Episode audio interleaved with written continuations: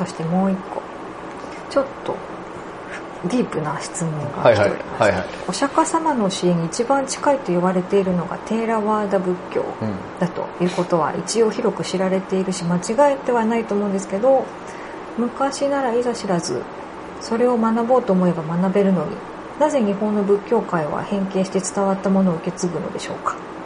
本あ当にブッダを崇拝して仏教を名乗るならどうしてそのブッダの教えに一番忠実なものを無視するのかがわからないんですけど、あああそれは簡単じゃないですか、うん。まずその日本人の気質として、うん。あのまずハイブリッドを好む傾向にあるはっていうところは結構強いですけど要は国民性。あええ。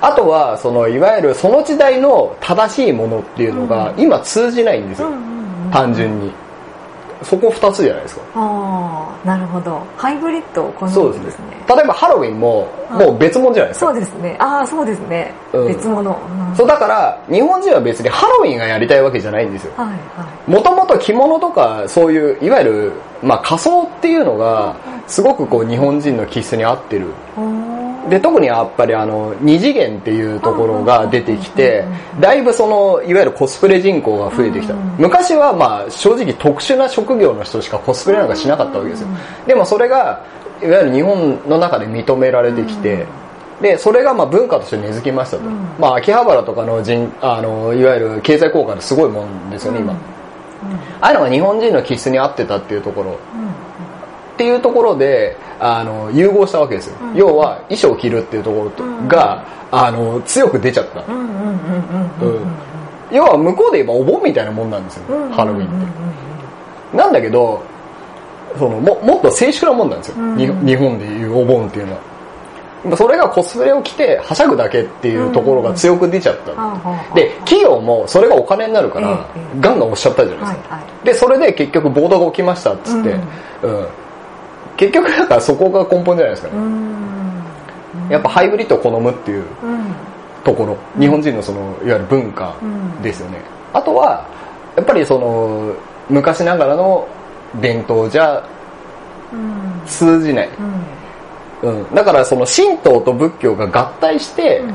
今の日本の仏教になってる。でその前には中国を経由してるじゃないですか、だから中国を経由して別物になって、うん。中国から伝わってきたものっていうのでさらに日本のそれいわゆる神道が合体して仏教というものができてるんで、うん正当に継承しようとは多分誰も思ってないんですよ。あ要は日本の文化にあって根付いたものあをうん。遂行していくんです、なのであの仏教の中の説明だけじゃ、うん。日本の仏教で説明できないんですよ、要は先祖崇拝とか、うん。天国とか地獄とかっていう考えは基本的に仏教にはないんですよ、なんだけど仏教と合体その神道が合体したことによって先祖崇拝も全部一緒になっちゃった、はい。でそれが仏教ですみたいな感じになっちゃってるってことですねだからお坊さんですら多分説明できない、あー。もう別物だから、はいはいはいはい。うん、っへえ面白いですね。そうか。ていうとこじゃないですか。檀家さんにお話しされたりすることもあります？ありますね。こう仏教についてお話はいはいみたいな、やっぱそういうこともお話しするんですか？こういう感じで話します。まんま。はいまんまです。うんうんうんうん。難しい話しても、うん。あのありがたい話を聞きましたで終わっちゃうんですよ。そうですね。なんかいい話聞いたわみたいな。そうなんですよ、ん。で何話してましたって聞くと、うん。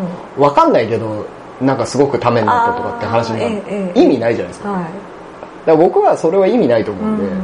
だったら今の現実に即して中に入ってけるような情報を与えるべきだと思,、ってるので、うん、なのでそういうハイブリッドが好きなんじゃないですかとか、ああなるほど、うん。やっぱ融合したもの、うん。うん。でもそれが多分日本人のいいところなんですよね、いわゆるガチガチのうん。その、まあ、宗教色が強いような民族でも、だからしあの宗教戦争とか起きないですよね、うん、そうですね、うん。ああそうですね。割と広いですよね。広いですよね、うん許容範囲っていうかだってそしたら例えば仏教神道キリスト教がい今頃多分戦争起こしててもおかしくないですよ、うん。ガチガチだったら、ね確かに。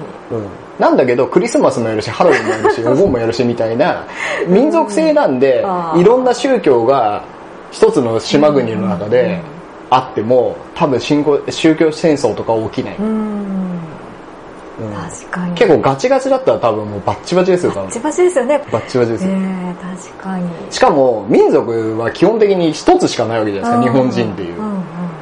外国だったら、あの、いろんなそのうん、ヒスパニックがいたりとうんか、まあ、いわゆるインディアン系アメリカ人がいたりとかっていうので、あの、みんな見た目も考え方も文化も違うから、まあ、住み分けようよって話になるけど、うん同じ民族で同じ姿形をしてて、うん違うものを信仰してたらバッチバチですよ、多分です。ねああもう生きていくためのちょっとこう大変ですよ。ねえだから昔だったらもっとガチガチだったわけですよ。ああ例えばその、ここだったら小ヶ坂ですけど、うん上だったらまあ小川とかになるわけじゃないですか。うんで、小ヶ坂と小川も別の集落っていう感じなんですよね、昔の人って。うんうん。だから、僕らだったら町田は町田なんですよ。はいはいそこで別に相模原だって別にね、うん。よそ者だとは思ってないわけですよ。はいで、昔の人って結構そういう節がうんあるので、地区によって、あそこの奴らはって言い方をするんですよ。あ。りますね。うんうん。うん。あなのでそこじゃないですかね。ーうん。うん。まあ、まあ正当な多分そのものをうん各宗教で、あの、継承してたら、多分今頃宗教戦争が起きてるよって話。あとは、まあ日本人のその文化的うん。にそのハイブリッド融合を好む傾向にあるっていうところとか、うん。あとはもうやっぱ現代に通じないっていうところも、あ形を変えなきゃいけないっていうところで、うん。まあもちろんその正当に継承してる団体もあるんですけど、やっぱり息を潜めてますよね、どうしても。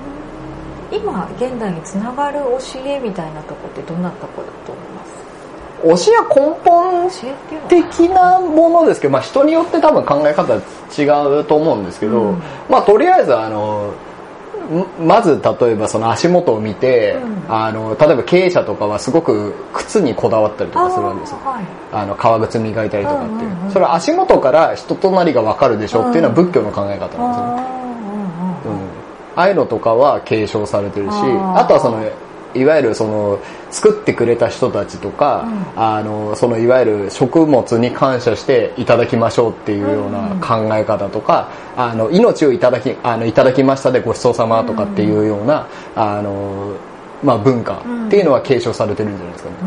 あとお年寄り大切にしましょうとか、あの困ってる人がいいたら助けましょうとかっていうのはもう全部仏教のうん。考え方なので。うんもう根付いてますね根付いてますね。それ多分時代が変わってもずっとそうだ、まあ日本は多いんじゃないですかただまあやっぱり東京とかだと、あの、やっぱり異文化じゃないですけど、うんまあ簡単に言えば田舎者集まりじゃないですか、東京って。うんうんうんうんなので、あの、やっぱりその、なるべく干渉しないとかっていうようなのは、あの、やっぱり近いですよね。その、まあ昔の。田舎とか行くとまだ一つの集落なんで、うん。あれですけど、ただやっぱりよその排除する動きっていうのは田舎の方が強い。うんうんうん。ですよね、うん、都会に行くといろんな人がいるからっていうんで、そうですね。うん、だ同じ日本でも考え方がやっぱり都会と田舎で違うのでっていうとこじゃないですかね、田舎ってそういうとこありますよね。うん、ありますねやっぱ静岡行った時もやっぱり感じましたもん。ありますよね。うん。やっぱりね。やっぱちょっと東京と違うなと思って。そうですね。の仲間意識がすごい強いのはいいんだけどやっぱりこうなんかこの東京もんがみたいな。みたいな入れてくれないんだみたいなのとそうなんか言う言い方はされました、えまあ向こうは冗談半分えだけど、うん。でもあのちじゃあんまり聞かないですよね、うん。東京とかだとあんまりそういうの聞かないじゃないですか。そういう意識があるからそういう冗談が出るってことそうだよねいういな。とだと思いますね。ね。うん、東京とかだと結構なんだろうどこ出身ですかとかって、うん。あの聞いてあ行ったことあるよとかあれ山山とか海のあれとか言って、あのとこだよねとかっていうような話は出るけど、あのあんまりこう排除するような動きはあんまりないかな、東京の方が。うん。でも知らない人とかだと、あの、あんまりこう干渉しないような動きとかはあるんだけど、うん。でもいざとなると受け入れる体制っていうのは多分東京の方があるかな。うん。田舎の方がやっぱりちょっとこう排除する傾向ありますね。なんか自分のコミュニティを守らなきゃみたいななんかあ、そうそうありますよね、うん。町田とかでもやっぱりそれは感じますね。そうなんですか。感じますかね。町やっぱり田ね23区とはちょっと違いますよね、やっぱ。そうなんですね、うん。わ若い人はないですよ、それは。ええええええ。やっぱりお年寄りの方とかはやっぱり若干うん。そういうのはなんか意外です。いまだにありますね。でもあれですよね。檀家さんとかのテラフェスやるのにもすごいなんか何度も説明しにあ行きました行きました行きましたそれもやっぱりね新しいものやるのってあそうそうそうそう何それみたいな理解されないそう理解はやっぱり難しかったんじゃないですかねあとはやっぱりこう自分たちがお寺を守ってきたっていう自負はやっぱりあったうん、特に今みたいに業者さんが入ってるわけではないので、檀家さんがこのお寺を守ってきたのは間違いないので、うんうんなん。かそこの部分で、うん。あのいきなりポットでの若造が、うん何かき回してくれてんだっていう話も分からなくはない、うんうん、ただこのままだと衰退していっちゃうっていうのも多分僕だけじゃなくて彼らも多分分かってくれている,、と思うんですね。どっかで感じてるんじそうゃないな。んだけど自分らが動くにはやっぱり難しいっていうところで、あの自分らの意向を組んでやってくれる分には、いいんじゃないのって話なんで。だからあのテラフェスとかもあの人を集める方法は多分あるんですよ、うん。でも伝統を維持しながら集めるっていうのが結構難しい。あーですね。だからここに例えば芸能人呼んでバンドガンガン鳴らしてとかっていうことをややれば多分人集まるんですよ、うん。ただそれだとお寺でやる意味もないし、うんうん。あんまり意味がないなっていうところであの徐々にこう、まあ、やり方を変えてってるっていう。それこそ地元の個人事業の人とか。そうですね。なるべくこう協賛とかも。だから最初に言われたのがあのあの協賛とかもあのインターネットとかの関係とかでもらってたんですけどなんでお前地元回らねえんだって話になって、あー。はいはい地元からもらわなきゃ意味ねえだろって、うん。俺このこの辺の会社知らねえんだけどって言われて、うんうんうん。あですよねって話になって、うんだから地元の方にお願いしますっていう、うん。だから最初は極力あの地元は入れない方がいいかなと思ってたんですよ、うん。うん。あのね要はやっぱりその地元は地元のやり方があるからっていうところがあったんですけど、うんあーやっぱり地元の方にお願いするっていうのはまあ筋だなっていうところで、あの最近は地元の方に、うん。っていうですよね。ところですね。やっぱね地元っていうか地域の人たちあってこそのそうですね。この場所みたいな感じですもんね、どんどん進化していきますね。だからそこら辺が結構難しかったです最初。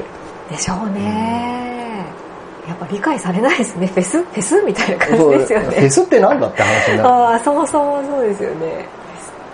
祭りでもないしみたいな。そうです。ねうん。へー。ただ盆踊りとかだってええ。やっぱりその神社とかでやるようなものではなかったのでもともと。盆踊りっていうぐらいですからね、はいはい。うん、結局そのまあ要は死者をどうこうってお祭りなので、うん。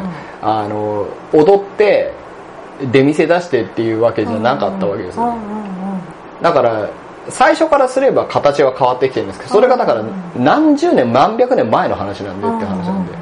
でこれもだから100年ぐらい経ってひょっとしたらお寺で祭りをやるのが当たり前になるかもしれないしあってーかもですね。いうもともと神社とお寺と同じものなんで。うん祝い事は神社、うんあのいわゆる死者に関わることはお寺っていうふうに政府が勝手に分けただけなんですよ、うん。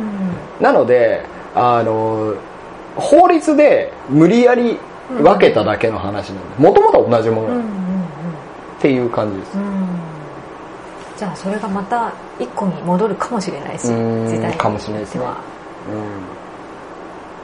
うん。まあ今の段階だとね別々にやる意味は多分ないんで。どんなお寺にしていきたいとかあります？うん。まあやりたいことはないんでね。そうだのった。そうだった。あれなんですけど ただ僕の理想はやっぱり誰でも気軽に来られるうん。ツールというかコミュニティであるべきかなと思ってます。今だから特にほらあの年配者の方のあの孤独死がどうこうとかって話になるわけです。あれだって昔はなかったわけですよ。うん。なんでかって言ったらコミュニティがしっかりしてたわけですよ。街ごと。のうんそれがだからあのコミュニティがやっぱりしっかりしてないと。うんで行政が動かなきゃいけない状況にやっぱなってきたんで、うん。でもそれが自然に隣の人がどうこうとかっていうような気にするような田舎とかだったら、うん。ああいうのはないわけですよ、うんうんうんうん。でもやっぱり関わらないように都会に行けば行くほど人に関わらないようにっていう感じで、うんであのやっぱマスコミがいろいろそのいわゆるまあ情報型じゃないですけど、うん。あの過激にいろいろ放送するわけじゃないですか面白く。はいはいはいでもあの殺人の件数って昭和30年代って今の3倍ぐらいあったらしいんですよ、うんうんうん。うん、なのであの正直犯罪って減ってるわけですよ、うんうん。減ってるんだけど、うん。ニュースでガンガンやるから増えてる感じになっちゃううんでそうするといわゆるまああまりその情報を得てこなかった人たちっていうのは今は危ない世の中だと思ってるわけですよ、うんでも人が殺されるのはうん。3倍多かったわけですよ、うん。昔の方が今はそれがいわゆる、まあ、情報が、うん。あの出ることによって増えた感じになってきちゃってるっていうところでうん。でそうするとどんどんこう知らない人に話しかけないで、ん。あの挨拶されて無視なさいとかっていうような教えをやっぱ何も知らない人たちがこううん。言っちゃってでそれであの子供たちのコミュニケーションがどんどん減ってきて、で何かあっても助けてもらえないような状況になってきちゃってるっていうところじゃないですかね、うん、だからそういうのはやっぱり生み出してるのはやっぱ人間なんでね、うん。だからそこの部分をこう変えられるきっかけになればうん。いいかな。うん。ただそれは別に俺がやりたい やりたくないはあんまりないんですけど、うん。うん、ただ自分の中でこうあるべきだっていうのはあるんですよ。あうんうん。それはなんでかっていうとこうあった方が世の中円滑に進むじゃんってうん。思うところがあるんで、うん、円滑に進めるためにどうしたらいいかっていうところがまず根本、うん。俺の動く根本じゃないですか,、ああうん、だここに人が集まるとなんか結構いろいろ生まれると思うんですよ多分、うん、生まれたら例えば自分が遊びに行けるところも増えるしっていう、うん。うん。結局自分のためじゃないですか、うんうん。うんでもそれが人のためにもなってて。まあなるかもしれないねですね。両方いいですよね。ただあんまり人のために動いてるとは思わないですけど僕は。まあ結果的にみたいな。まあ結果的に、ねまあそうなったらいいんじゃないですかっていう感じじゃないですか、あー。へえ面白いな。結局最後までやりたいことないですっていうのが一貫してましたね。う ん逆に教えてほしいですよ。なんかやりたいことありますか今。私もなんか、まあ、こうやって人の話聞いていくのをやっていきたいことではありますけどね共有していきたいですねいろんな人にこういうのも。それは仕事にしていきたいって思います？あんまり思ってないですね。仕事にしちゃうとなんかこういろいろ出てきちゃうじゃないですか。いやまあまあクオリティとかああそうですね。求められることは何なのかとか分析してったりとかそれはちょっと合わないですね、そうそのだから僕の中で趣味がないんですよ。そのやりたいこともないしこうしたいがないからうんっていうとこじゃないですか。ねこうしたいがないってすごい逆にすごいですね。欲求がないってことですよね。うん。まああのまあ欲求はありますよ、うん。あの一つは、うん。一つはっていうか多分それが全てなんですけど、うん。あの周りに邪魔されないで平穏無事に生活したいっていうのが多分ある。うんでそれのベースを作るためにどうにかしなきゃいけないっていううんところじゃないですか、そっとしといてくれみたいな。そうそうそう。へー。だからやっぱり金銭的な部分でも周りの環境でも平和だったら良くないみたいあなそうそうそう。じゃないと僕ゆなんか揺るがされちゃうからこの平和なんか疲れちゃうみたいなからっていう。あーのために動いてるんですね。そうそうそう。だまあどこまあいろいろ揉まれてきてるんでねいろんなところで。うんなんか団体に入ればできなきゃできないで叩かれるしできりゃできるで叩かれるし。なんやねんと思うけど 確かに、うん、お前らなんやねんと思うそうそこがやっぱり根本じゃないですか。でそんなそうならないためにどうしたらいいかっつったらあの自分で力をつければ周りは何も言わないって言ってそこが多分一番の終着点だったんですなので結果を求めるようになったっていう。うんうんうん結果ですね、うん。結果優先そう結果出せれば言われないんですよ。うん。だ例えば好きなことしてて、うん。あの今僕仕事してませんっていう状況だったら言うじゃないですか、うんうんうんうんで仕事してれば好きなことしてても、うん。すごい人ですねってなるんですよ、うん。でも仕事してないとお前何やってるのって話になる。そうですね。でもそれって仕事してるしてないってその人に関係ないんですよ、はい。関係ないんだけど言われるから、う言われたら面倒くさいなっつってじゃああの生活はできるような状況ですその中で好きなことやってます。だったら別に。そうですね。ただ好きなことはないんですよね。ああうーん。だから周りに邪魔されないために結果を出してるだけなんですうん好きじゃない。ああそっか好きじゃないけど。へだから僕はだから多分家で一日寝てたいんですよ。え そうなんですそう家で一番一日寝てたい多分。へえもう毎日ゲームやって毎日テレビ見て、あー今日も終わりだなっていう生活をしたいんだけど してたいんですね。してたいんだけどあのそれやってると周りがうるさいんで、うん。じゃあやることはやるかっつってでいろんな方面があるじゃないですか叩かれるにも。うんうんうんうん。金銭的な部分とかスポーツなんもそうだけど、でそうなると全部のところブロックしなきゃいけないからやることがどんどん増えてって、うん。結局家で寝てたいやつが一番動いてるって話になるなるほど。だけの話。多分根本的にはもうサボりたいんですよ。サボるために動いてるんですね。そうそうそうそう。面倒くさいんで効率的に動く方法を模索してたらやることが増えちゃってるだけの話なん逆に効率がいいっていう話ですそうですね。うん。そうじゃないと面倒くさそうですねだから部屋とかも何もないですしそれは多分あの面倒くさいからですね。うん。いろいろ探したりとかする。うんうんうんだから常に整理しなきゃいけない、へえ面白い価値観ですね。まあ、根本的にサボりたいんですよ。多分。のためにこんだけ動き回ってるんですね。まあサボりたいからじゃないですか、ね、うん。サボれてます？サボれてないです。ですよね。じゃあサボれるように。本末転倒ですよね。そうですよね。確かに。本当ですね。そうそう本末転倒なんですよ、めっちゃ動いてますもんね、うん。本末転倒あですよ。れあれって感じですよね、うん。サボりたかったはずなのにっていう。サボりたいですよね。何もしたくないですよ何もしたくないんだけど何もしなくなるためにはどうしたらいいかって考えて全部ブロックするためにうん。壁作ってたら 壁作るだけで全然サボれてないじゃんみたいな。それで人生終わりそうですね。そうなんです。終わりそうじゃないですかはあ面白いなやりたいこと見つけたいですか？まあ見つけるために多分動いてるんですよね。ああ見つかりそうだったこともありますないです。これかなみたいな。ないです。これ近いみたいな。ないです。ないんですね。ないです。でもこれやりたいことじゃないって分かるってことはなんか逆に言うとやりたいことがなんだか分かってるから違うって分かるってこといやですか？多分何もしたくないんですよああじゃあなんかやってると全てに違和感感じるってことあ感じますですね感じます。ああだから常にあれですよ。壁作りながら、うん。なんで壁作ってんだろうとかうん。思いますよ。壁作るのやめたらどうなりそうですか？多分家から出ないじゃないですか。もう不安ですかそれって？不安ですね。あ多分。あいても立ってもいられなくなるみたいな感じとか。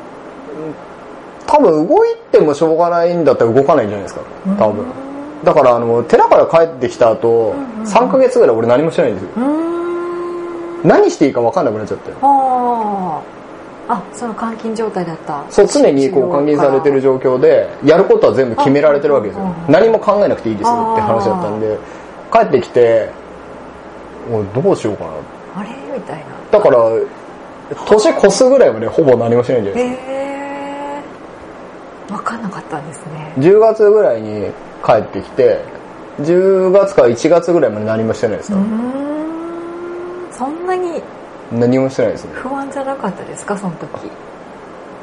不安っていうかまあこのままグダグダして死んでいくのかなみたいなぐらい。動き始めたきっかけって何かあるんですか？オフ会ですかね。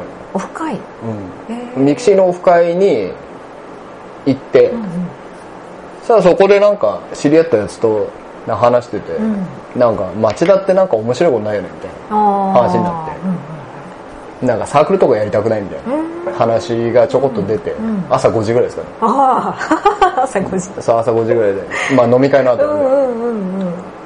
じゃあ作ればいいんじゃね？っつって、うん次の日の夕方にうん。カラオケうん。の鉄人にうん。行ってオフ会やりたいんですけど場所がしかないっつってもうついだから12時間後ぐらいにもう行ってて。でそこで立ち上げたんですよオフ会。そこからじゃないですか動き始めたんですでオフ会やると人集まるなんか。うん。だからそのこれをどうやって広げていけばいいかなとか、うん。あのどういうふうにツール作っていけばいいかなとかっつって、うん。とりあえず動きまくって、ん。もう毎日あのとりあえず何もなくてもとりあえず町田の駅前まで行って、うん。座って人の流れを見て、うん。どういう人たちがこの時間動いてるのかなとかって見て、うん。でとりあえず端から店行って情報収集してでそれであのチラシとか作んなきゃいけないから、うん。チラシを作るためにとりあえずパソコンを買って、ハードディスク買ってテーブル買ってあえー、とパソコンのそのなんかあのチラシ作るソフトみたいなのがあるんです、はいはいあれ買ってきてうん。勉強して、うん。でチラシ作ってとかうんっていうのでもう。でイベントが月の3分の1ぐらいあったんですよ。うーん。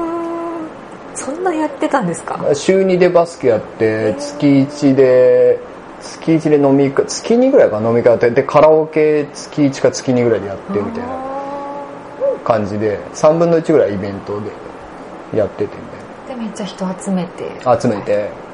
で3年ぐらい経った時にこれ集めてどうすんだろうと思ったんでですすよね町田に面白い何かサークルみたいなって集めたはいいけど。そう集めたけどだ登録が800人ぐらいえー、になったんです。よすごい。で800人登録させてでやってたんだけど、うん。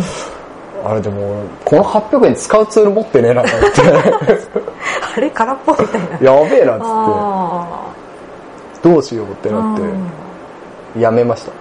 やめちゃったんですかそのやめました。800人をやめました。へえなんかもったいない気もしますけど。本当はだからそこから何かにつなげればいいのかもしれないけどでもね大きくした人ってみんな同じことになってるんですよ。はあ3年ぐらいかけてうんうん。何千人とか集めてるサークルとかあるんですけどうんうんうん。うん結局動かなくなるんですよ。うん。だから多分その人も気づくんですね。どうしようこれ。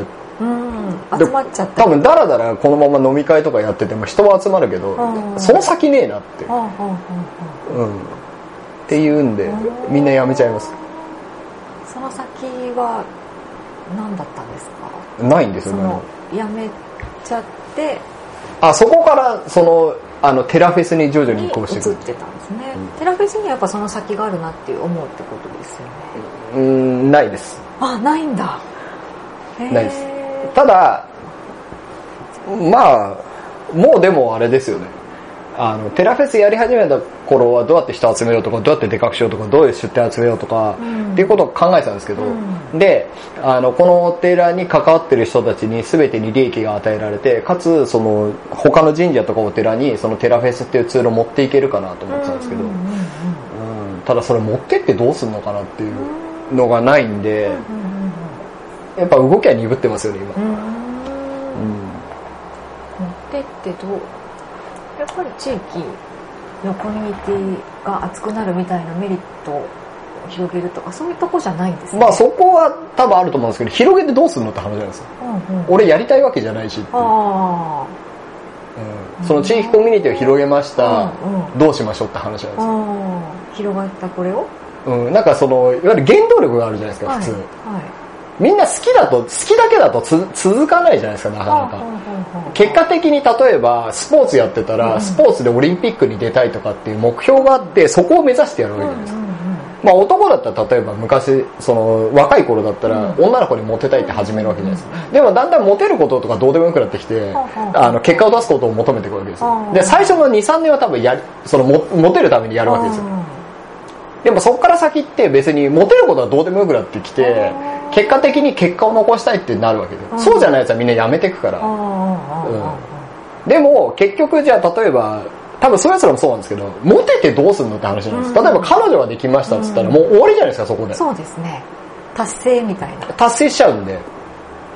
で芸能人とかお笑い芸人とかもそうだけど最初は女の子にモテたいとうん。かキャーキャー言われたいとかって言って始めることは多分あると思うんですけどで初めてモテ始めたで多分そうなるとなんかプライベートがなくなるなとかっていう方に多分移行していくんですだから最初の原動力と多分そこから中間からの原動力ってまた別。別なんです。ああ確かに、うん、じゃあ今鈍いんですね動きが、うん。だから女性とかは結構そのなんていうの結果を求める種族ではないので、結構やってることに目的を見出してダラダラできるじゃないですか、うんうんうんできますね。でも男ってなかなかそういうのないんですよ。結構。あの結果が欲しいからやる。結果主義なんで。で結局ダラダラできないんですよね、うんうん結果が出るか出ないかなんで出なかったらやめちゃうみたいな。だから多分そこは多分人種が違う、はいはいはい。うん。っていうところが結構強いかなっていう今なんでしょうね。神山さんが求めてる結果ってね。うーんないっす。何も。最初はだからテラフェスが安定することがああはい。あれだったんですけどある程度安定してきたんで。うん。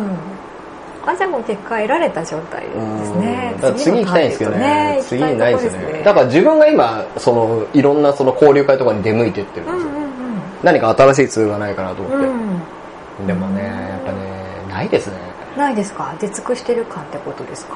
うん。でも世の中の人もみんなそうじゃないですか。あ。結構その仕事に変換できてる人たちっていうのは仕事をその大きくするために動いてるけど、うんうん結局大きくしたところで行く先って一緒じゃないですかみんな。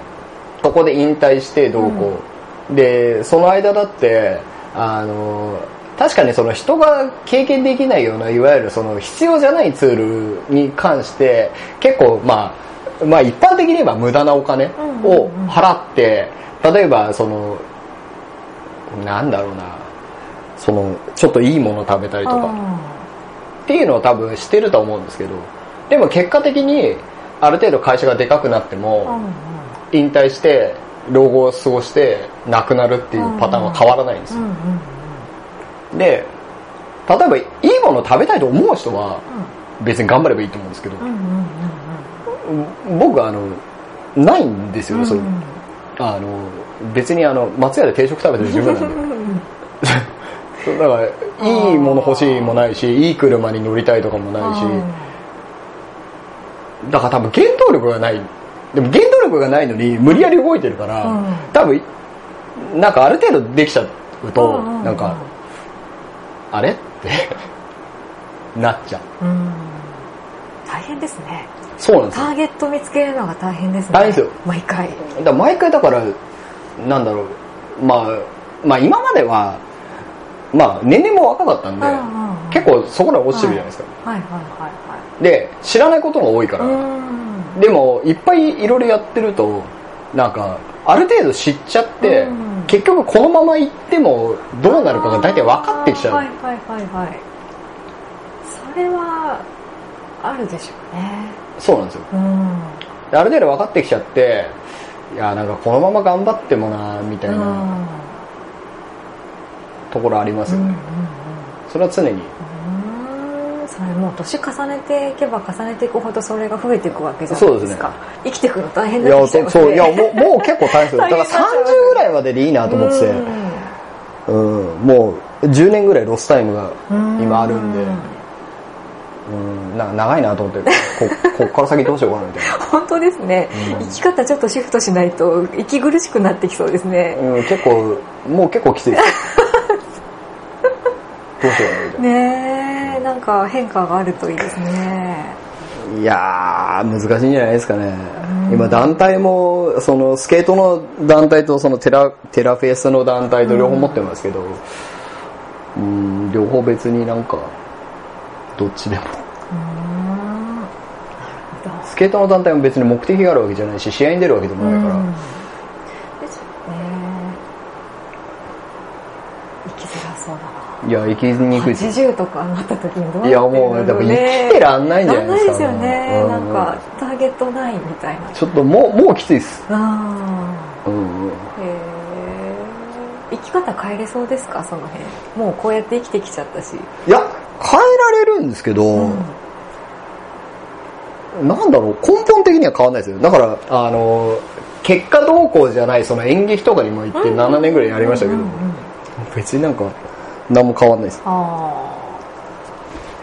もう演劇やってる時はそれに集中してるので、4ヶ月ぐらい。もう毎日セリフ読んで寝るだけなんで、うん、あとはもうお客さんがどうそのお客さんに対してどういうふうに見せられるかなとか、うん。監督の意向にどれだけ添えるかなとか、うん。そういうことを考えて、まあ、やってますけど、うん。うん。まあ、体もだんだん動かなくなってくるんで。そうなんですよね。肉体的な衰えとの戦いですよねもうずっと、うんへだから別にやりたいこともないし。で結構なんか全部、まあ、携帯ゲームとかも結構全力でやっちゃうんで、うんダメなんですよね。ゲ ゲームがだからあの息抜きにならないんですよ。ああマジになっちゃうんですマジになっちゃね息抜きないんですね。息抜きないですよ。全てに本気なんですね。ダメですね。なんか疲れちゃってるあー。息抜く場所。息抜く場所ないですよ。ね生きていくの大変そう。そうなんです。大変なんですよ。へえそうなんですよじゃあ宗教のその何でしたっけいいところで維持するみたいなのが、ね、そう、ダメ、全然、全然、もう、あの、全然、もう全然ダメですよ。い いい塩梅がでできない。できないっていう、うん。ああそう、考え方はわかるんですけど、自分が実践できてない。そうなんですね。これからじゃあ使っていけるようにならなきゃいけないですね。そこの追求がいい。まあ多分、いい塩梅にするために努力してるんですけど、あ多分、結局いろんな方面に向けてると、多分それが難しいですよね。無限にあるからね、ツールは。だ多分普通は仕事の環境の中で生きに生きやすい環境にするって仕事頑張って結果出せばそれで終わりなんだけど、うんうんうんこっちにもあるじゃないですか。うんこっちにも敵がいるわけですよ、でこっちの方面に向いてここ全力でやると今度こっちにもいるわけですよ。でこっちの全全力でこっちでやってこっちでやってこっちでやってとかっつってもう無限にあるんで、で方向がもう無限にあるから、うん。で1個やっぱりある程度やるのに3年ぐらいはガチでやらなきゃいけないんで、うんまあそうなると常に動いてなきゃいけなくなる。ですね。疲れちゃうんですよね。ね疲れますねそれは疲れますね想像しただけで疲れるな。そうなんですよ。だから地方に逃げたりしたんだけど結局何も変わらなかったんで 根本そこじゃないですからかね根本的には、え。ーえ。ーなんか大きな何か変化があるといいですね。うーん難しいんじゃないですかね、え。ーまあいいタイミングがきっとあるんでしょうね。もう敵ばっかですからね。なんで敵だと思うんですか？いやーなんつうんですかね。やっぱなんか過剰に寄ってくるやつと過剰にこう叩いてくるやつってめんどくさいじゃないですか、うん過剰に寄ってくるやつは多分何か下心があるんじゃなはいいかと、で過剰に叩くやつはとりあえずあのこう例えば寝てる時にこうチクチクチクチクこう刺してくるやつがいるわけですよ。あじゃあこれはどうすんのって話なんです。この辺に蚊が飛んでるみたいなもんん。潰すしかないじゃないですかっていう話になると、こう蚊みたいに簡単に潰せないわけですよ。うん。いやこいつをだから潰す潰すにはどうしたらいいかっつって。で結局僅差で勝ってもうん。奴らまあほら叩いてくるやつ基本頭 あんま良くないんで、うん。あの僅差で勝ってもうん。潰されたことに気づかないんで、あじゃあ結構絶対的な差をつけて潰さなきゃいけないじゃないですか。で騙せるまで時間かかるわけですよ、うん。うん。うん、ある側面から見ればそんなやつに時間使うのもったいないんですけど、うん。うん、でもなんかこうまあ目の前のハエを追えなければっていう話になるんで、一個一個潰してあの今に至ったわけです。よ、圧倒的になりたいですね。うん、えただ人と比べてどうこうっていうんじゃなくて叩いてくるやつがめんどくさいんでそれを止めるためにどうするか。ーそんな叩かれて生きてきたんですそうですねね。ねそもそもそこですねやっぱあのスケートの時に結構若かった中学3年生とかだったんで結構あのファンクラブとかできて。あそうなんですか。なんかあの結構そういうバチャバチャいたんですよそういうのが。でそれで周りのおっさんたちにやっかまれて叩かれ始めたわけですよ。じゃあずっと嫉妬とかそういうものと戦ってきたんですねそうそうそうそう。なんか。で結構面倒くさくて。でで俺はもうスケートが上手くなりたかったんで。うんやってたんですけどうん。周りがこう下げ始めたんで。でこの辺のこう昔ながらの何十年選手のおっさんたちがうん。結構叩いてきたんでこれめんどくさいなこいつらってなってうん潰すかっつって。でもやっぱり何十年選手じゃないですか、まあこっちはだから本気で練習しなきゃいけないかええら結構本気で練習してうんみたいな。そこからじゃないですかスタートはやっぱちゃんとできちゃうとやっかまれるんですね。だから中途半端だとやっかまれるんだけどそういうことですね。すごい差だと逆にこうすり寄ってくる感感じだったんで崇拝されるみたいな感じ、うん。ただこのすり合ってきたやつははあの簡単に払いのけられるからいいんだけど、うん。あじゃあそこまでいかなきゃいけないね、そうチクチクしてくるやつ結構めんどくさいんで結構つねそのネットとかでもよくツイッターとかで叩かれてるやつがいるじゃないですか、ああいうのとかもちょっと出たぐらいだと叩かれるけど、うん。例えばこうこれそれがホリエモンぐらいまでほどうん。行っちゃうと、まあ叩きたけど叩けばってなるわけですよ、うんなりますよね。でもそれがなんかこうそこまで行ってないと、やっぱりねめんどくさいじゃないですかいろいろ。じゃあ行き着く先そこですね。オールマイティーな。ただ彼はほらホリかはやりたいことがあるじゃないですか、うんうんただ俺ないんでそれ、うん。うん。例えば僕にロケット作るお金があってもロケット作ろうってならないんですよ、うん。でも彼はロケットを作る資金があってかつロケットを作りたくて作ってるわけじゃないですか、で俺多分お金あっても多分ないんでやりやりたいことが、うん。だからどうにもなんないですよね。ね。ちょっとゲームやって布団で寝るかみたいなそうぐらいもうテレビ見てテレビもう本当に再放送とか見て見てでもそれ幸せですよねやーなんすかねでもダメなんですよねでもテレビ見てゲーム見てゴロゴロしてって幸せじゃないですかえそれはね幸せだって感じないんですよねはいそうなんですねでもそれしてたいんですよねいやしてたいっていうか多分何もないから何も考えないでできることっていうだけなんですよだから僕の中では多分イコールなんですよ。そのあの本気で動いて何も考えてないのと、うん。ベッドの上で寝て何も考えてないとイコールなんでああなるほど。だから多分その世の中のしがらみを考えない状況だったらどっちでもいいんですよ、うんうんうんうんでも寝てる状況だって無駄だって分かってるから、うん何も考えない状況でこっちの動く方を選んじゃってるだけの話。であーなるほどなるほどなるほど。ああ面白いですね。あだから対極にはないんですよね。同じなんですよ、うんうんうんうん。その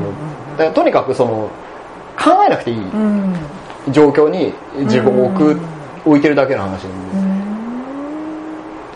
そうなんですよ。あそれ面白いですね。あ。だからどっちも同じなんですよね。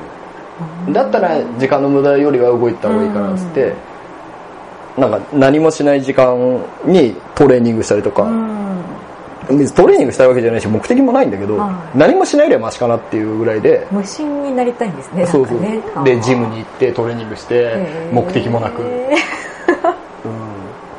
その時は平和が訪れるそのトレーニングに集中してるじゃないですかまあこれこそ仏教の教えかもしれないです、ね。目の前にあること。そうですよね。今そこに集中み集たいな。中っていう。ああその繰り返しなんでしょうね。そうです。でもそれもやっぱりこうネタが尽きてくるわけですよ、うん。若い頃はそれでもよかったんだけど、うん。だんだんね、うん。ネタにネタが尽きてきて今があるんで、じゃあいろんな方からネタを提供していただかないといけないですね。そうそうそうです。ねなんかネタないっすか？みたいな。そうでもなかなかでもないですよね いやそれもやりました。いやそれもやりました。知ってます？みたいな。なんかみんな、んなんどうや何を考えて生きてるのかが不思議です。うん。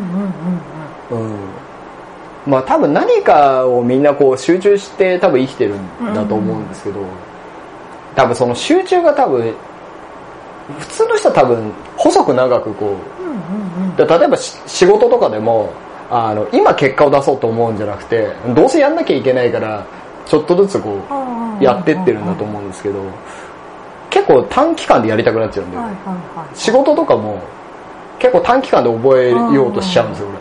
効率重視ですからね。そうなんですよ。うん。でそうなるとあの同じ時間例えば仕事すると、うん。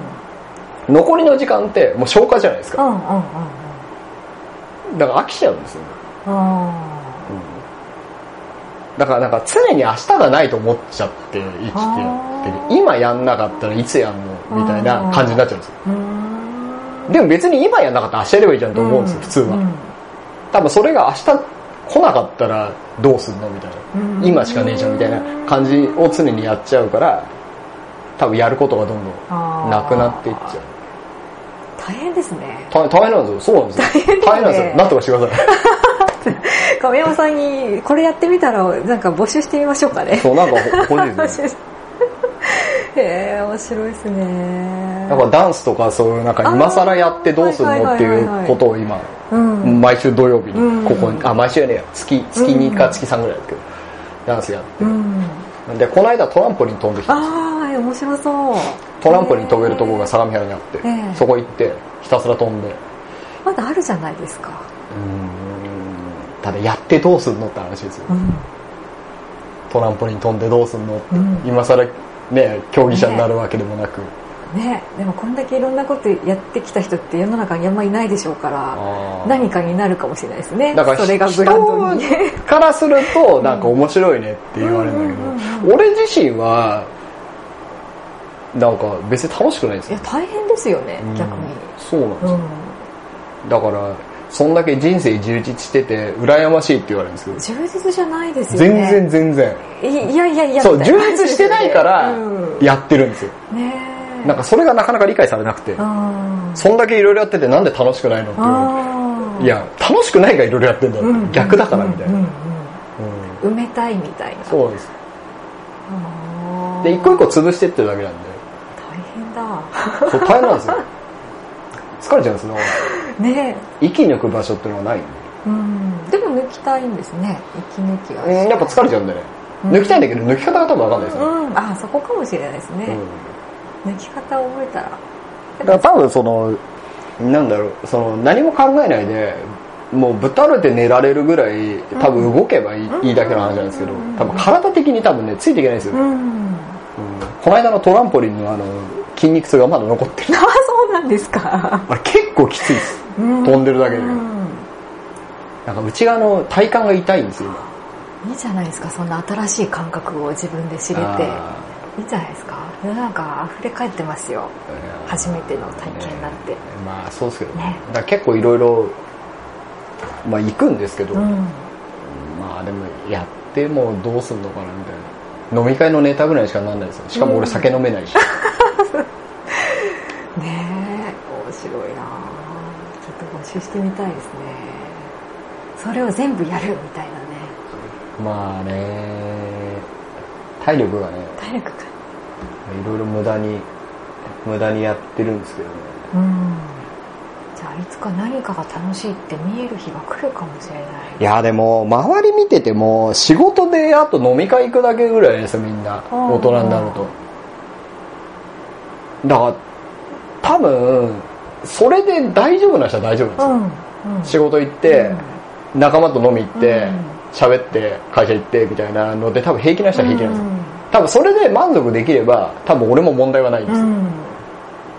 だからそこを多分軸に考えるとそんだけスポーツやり何やりやっててそれは楽しくないわけないよねってなるのは分かるんですよ普通だと。でもそれがそうならないやつも一定数いるんですよ多分、だからオリンピック選手とかもそうだけど多分燃え尽き症候群とかも多分それに近いんじゃないかな、うん、もう自由にしていいよって言われて何していいか分かんないですよ。型にはめられればいいんですね、うん。会社員やっちゃえばいいんじゃないですか？ああそうそれ思いましたねぴったりかも。それ会社員思ったんですよ、ねうん。サラリーマンやってえみようかなね多分そのまあ会社員が楽っていうんじゃなくて、うん。気持ち的にはすごい楽ですね多分、うん。うん。あのやること決めてくれるから、えうんすごく合うと思う、ん。うんうん。でもやっぱそこの中で多分だんだん結果を出したりとかってうんなってきちゃうんで、いいんじゃないですか？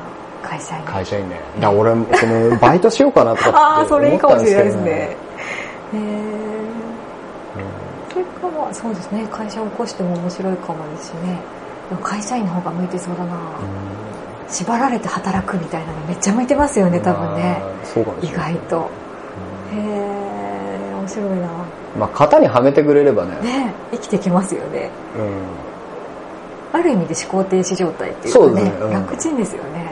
個性出したらダメですからね。ダメですからね、うん。ぴったりじゃないですか、会社員。会社員出たは出た結あれかもしれないですうん、いや多分精神的には楽だと思うんです楽でしょうね。そこで収まってられるかっていうとまた別ですけど。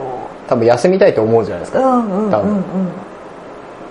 ん。楽ですよね楽ですね。気持ち的にはすごい楽だと思います。大手企業とかなんか公務公務員とか意外と向いてるのかああも9時5時ねですね。9時5時の勝ちみたいな。あー。でも多分中のあらが出てきて、うん。それを正したくなっちゃうんな。っちゃうんですかね。